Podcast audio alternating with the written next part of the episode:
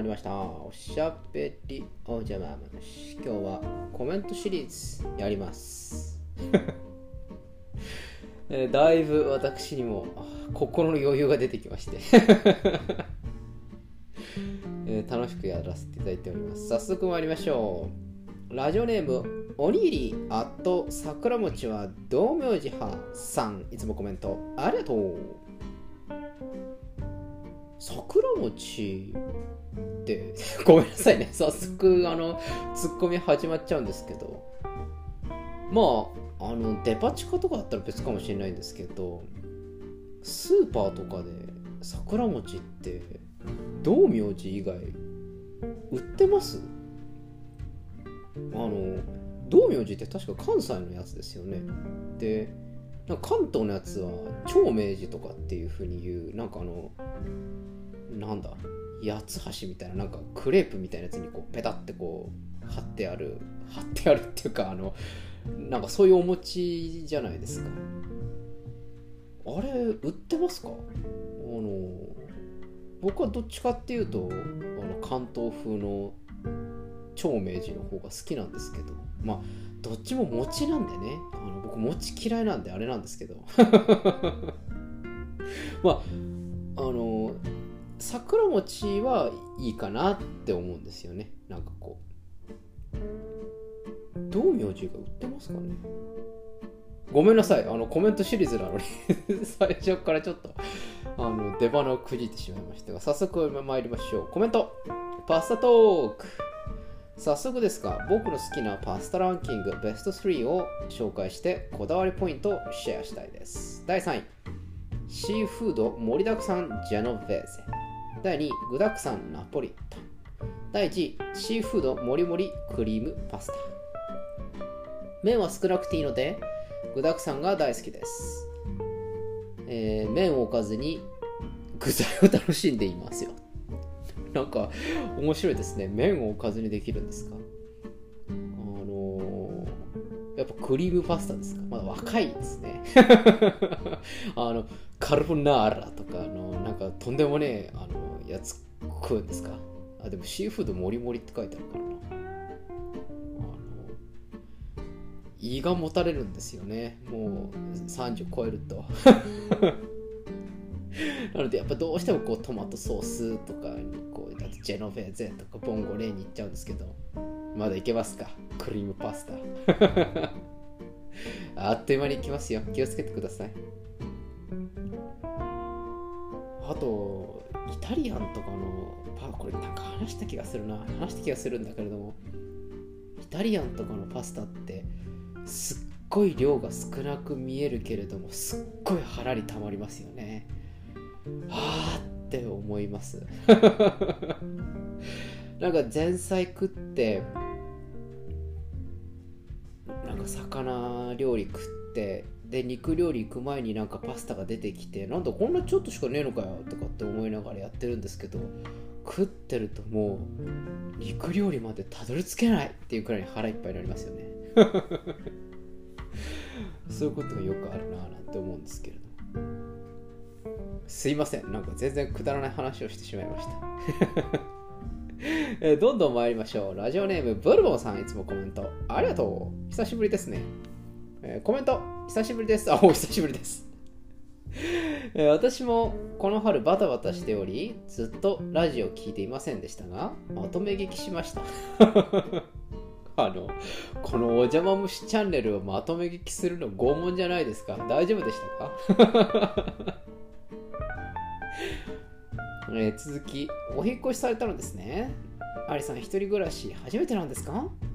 ハンガーもない洗剤もないバスマットもないに笑ってしまいました。私も18で実家を出たことを思い出しました。こうやっていろいろ知っていくんですよね。結婚するなら絶対に一人暮らしの経験がある人の方が奥さんに迷惑かからないと思うのでマッチングアプリでお相手を探すのもいいけどまずはご自身で生活できるように頑張ってくださいね。母のような気持ちで見守っていますよ。ということで、えー一人暮らし自体は実は初めてではなくて、えー今から5年6年ぐらい前にえー、していました、えー、都内某所でしていたんですけれども。まあそれからは、えー、実家暮らしとあとはホテル暮らしですね。あのホテル暮らしをするようになったというのはあのちょっとちょっと移動的なやつが読めないというかこういろんなところにちょこちょこ行かなきゃいけないというのが多かったのででそのスパンが大体まあ長ければ1年とかなんですけれども早い時だとこう2ヶ月とか3ヶ月みたいな感じでちょこちょこ変わんなきゃいけないというのがあったのでなんかこうマンスリーマンションとかあとは、えー、いわゆる一人暮らしみたいななんかそういう風になると どうしてもなんかいろいろ用意しなきゃいけないからめんどくさいなと思ってずっとホテルにしていました。でまあ実家の時とホテルの時というのは本当に家事をしなかったので。まあ洗濯回すぐらいはしますけれども、まあ、干すのはばあさんの仕事みたいなね。感じでまあ都合のいい家事の仕方ばっかりしていたのであれなんですけれども今から5年ぐらい前に一人暮らしをしていたまあまあ一人暮らしと言っていいと思うんですけれどもまあ一人暮らしをしていた頃というのはまあこんなに辛いというふうな気持ちはなかったんですけどね。あのやっぱ年のせいか。それとあとやはり、え、実家とか、まあ、やっぱホテル暮らしホテル暮らしに慣れてしまったっていうのが大きかったですね。なのでちょっと家事にすごく今手間取っているというところなんですけれども。やっぱそうですか。こう一人暮らし経験がある方の方がいいですかね。まあでも僕は一人暮らしの生活をこれから2年か4年か6年か知りませんけれどもやっていくと家事のレベルが上がっていくかどうかと言われれば僕は上がる気がしないんだよな。やっぱこう家事っていうのはこうちょっとしたセンス的な問題があるじゃないですか。センスないんですよね。なんかどうしてもこう全部こう完璧にやろうとしちゃう系があるんですよ。あの家事に関して。だからこうあの以前の放送でもさせていただいた通りなんか風呂場だけ掃除していないのは具合が悪いみたいな。そういう感じになってしまうのでこうパーフェクトを目指してしまうので向いてねえんだろうなっていうふうに思うので、えー、奥さんには迷惑をかけ続けるんだろうなって思います まあ、あの迷惑をかけてもいいよっていう人が、まあ、ぜひですね、マッチングアプリかなんか知りませんけれども、あの見つかったら嬉しいなというふうに 思います。そしてまずはご自身で生活できるよう頑張ってくださいねということで、ねぎらいのコメントありがとうございます。なんとかやってます。えー、まだちょっとバタついてるので、料理とまではいかないかなと思うんですけれども、あと1、2週間ぐらいしたらば、ちょっと料理の方にも本格的に着手していきたいなっていうふうに思います。もう今はもう掃除と洗濯でもうあの手一杯です もうほとんどもうデパ地下惣菜で済ませている今日この頃でございます頑張ります。あのもう仕事の方がもう手一杯になったらもう僕はブルボンさんにあの家政婦お願いします。えー、どんどん、えー、コメント紹介させていただいております。ラジオネームカラさんいつもコメントありがとう。え最近のちょっと大人な話。あこれあのいつもの小ネタシリーズです、えー、みょうがを少し克服しました。あらカラさんみょうがあまり得意じゃなかったんですね。ふるさと納税の野菜の中にみょうががあり絶対避けていたけどもったいないので食べてみました。火を通さずに和え物と火を通した炒め物と炒め物はまだ食べられましたが和え物は厳しかったです。やっこのトッピングにはまだまだ無理だと確信しました。ということであみょうがは苦手ですかね。僕はもうみょうがみょうがデー好きでデー好きで。なんで2回言ったんだという感じなぐらいにデー好きな食べ物でございます、えー先ほどスーパーに行ってきたらお勤め品っていうのでみょうがが40個ぐらい入ったやつが100円で売ってたんですよ、えー最高と思って。もう豆腐食うのにみょうがを4つ5つあってもいいくらいにみょうが食う私からしてみたら最高のお勤め品だなっていうふうに思いました。あのふるさと納税で野菜のなんかパックみたいなもらえるんですね。あのなんかフルーツとかっていうイメージがあるんですけれども。いいですね。それでもって炒め物っていうのも僕はみょうがを炒めて食ったことは実はないので逆にそれはちょっとチャレンジしてみたいなと思います。あのお勤め品でまだ35個ぐらい残ってるんで。あと和え物系はうまいですよね。あの大根おろしをすってそれでもってしらすかなんかをこうまぶしてそれでもってみょうがをこうやると。それでこう恵比寿かなんかね。恒例の恵比寿の行事が始まっちゃうんですけれどもいいですよね。またやっこもいいですし。まあでもちょっと生だとちょっとこうツーンとこう鼻に抜けるようなこう辛みみたいのがあるからちょっとそこら辺が苦手だったりするとあれかななんて思いますけれども。やっぱ和え物だったりするとねそんな感じでいいのかななんて思います。ごめんなさいどんどん脱線してしまいましたコメントアリさんおはようございますおはようございます爆買いならあ、爆買いじゃねえ。箱買いか。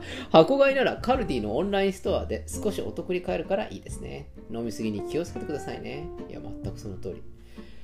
え外食は気持ちの余裕が大事ですね。わかります。私は余裕がなくなると、見ている景色全体がテレビ画面を見ているように感じて、自分だけ違う場所にいる感覚になります。病んでますね。すごいですね。一日も早く一緒に食べたい誰か、食べてに行きたいお店が見つかりますように。ありがとう。すごいですね。あの、景色全体がテレビ画面を見ているように感じてて、なかなか あの、疲れてる感が半端ない感じがしますけれど。あの、ちなみに僕は余裕がなくなると、えー、頭がクラクラします。なんかこうメリーゴーランドに乗ってるような感じになってしまいます。そしてそんなカナさん、えー新築物件は何より設備が最新です。防犯もエアコンもお風呂も。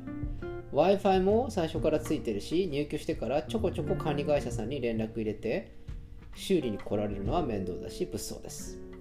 それに G 対策なんかしなくてもまずは大丈夫だし、入居も待てるなら新築がいいです。身をもって感じています。なんだか私の愚痴になってしまいました。すいません。ということで、いえいえ、愚痴待ってますよ。こちらのチャンネルは基本的にみんなで愚痴を言う、そういうチャンネルですから、お待ちしてますよ。かなさんは新築物件なんですね。いいですね。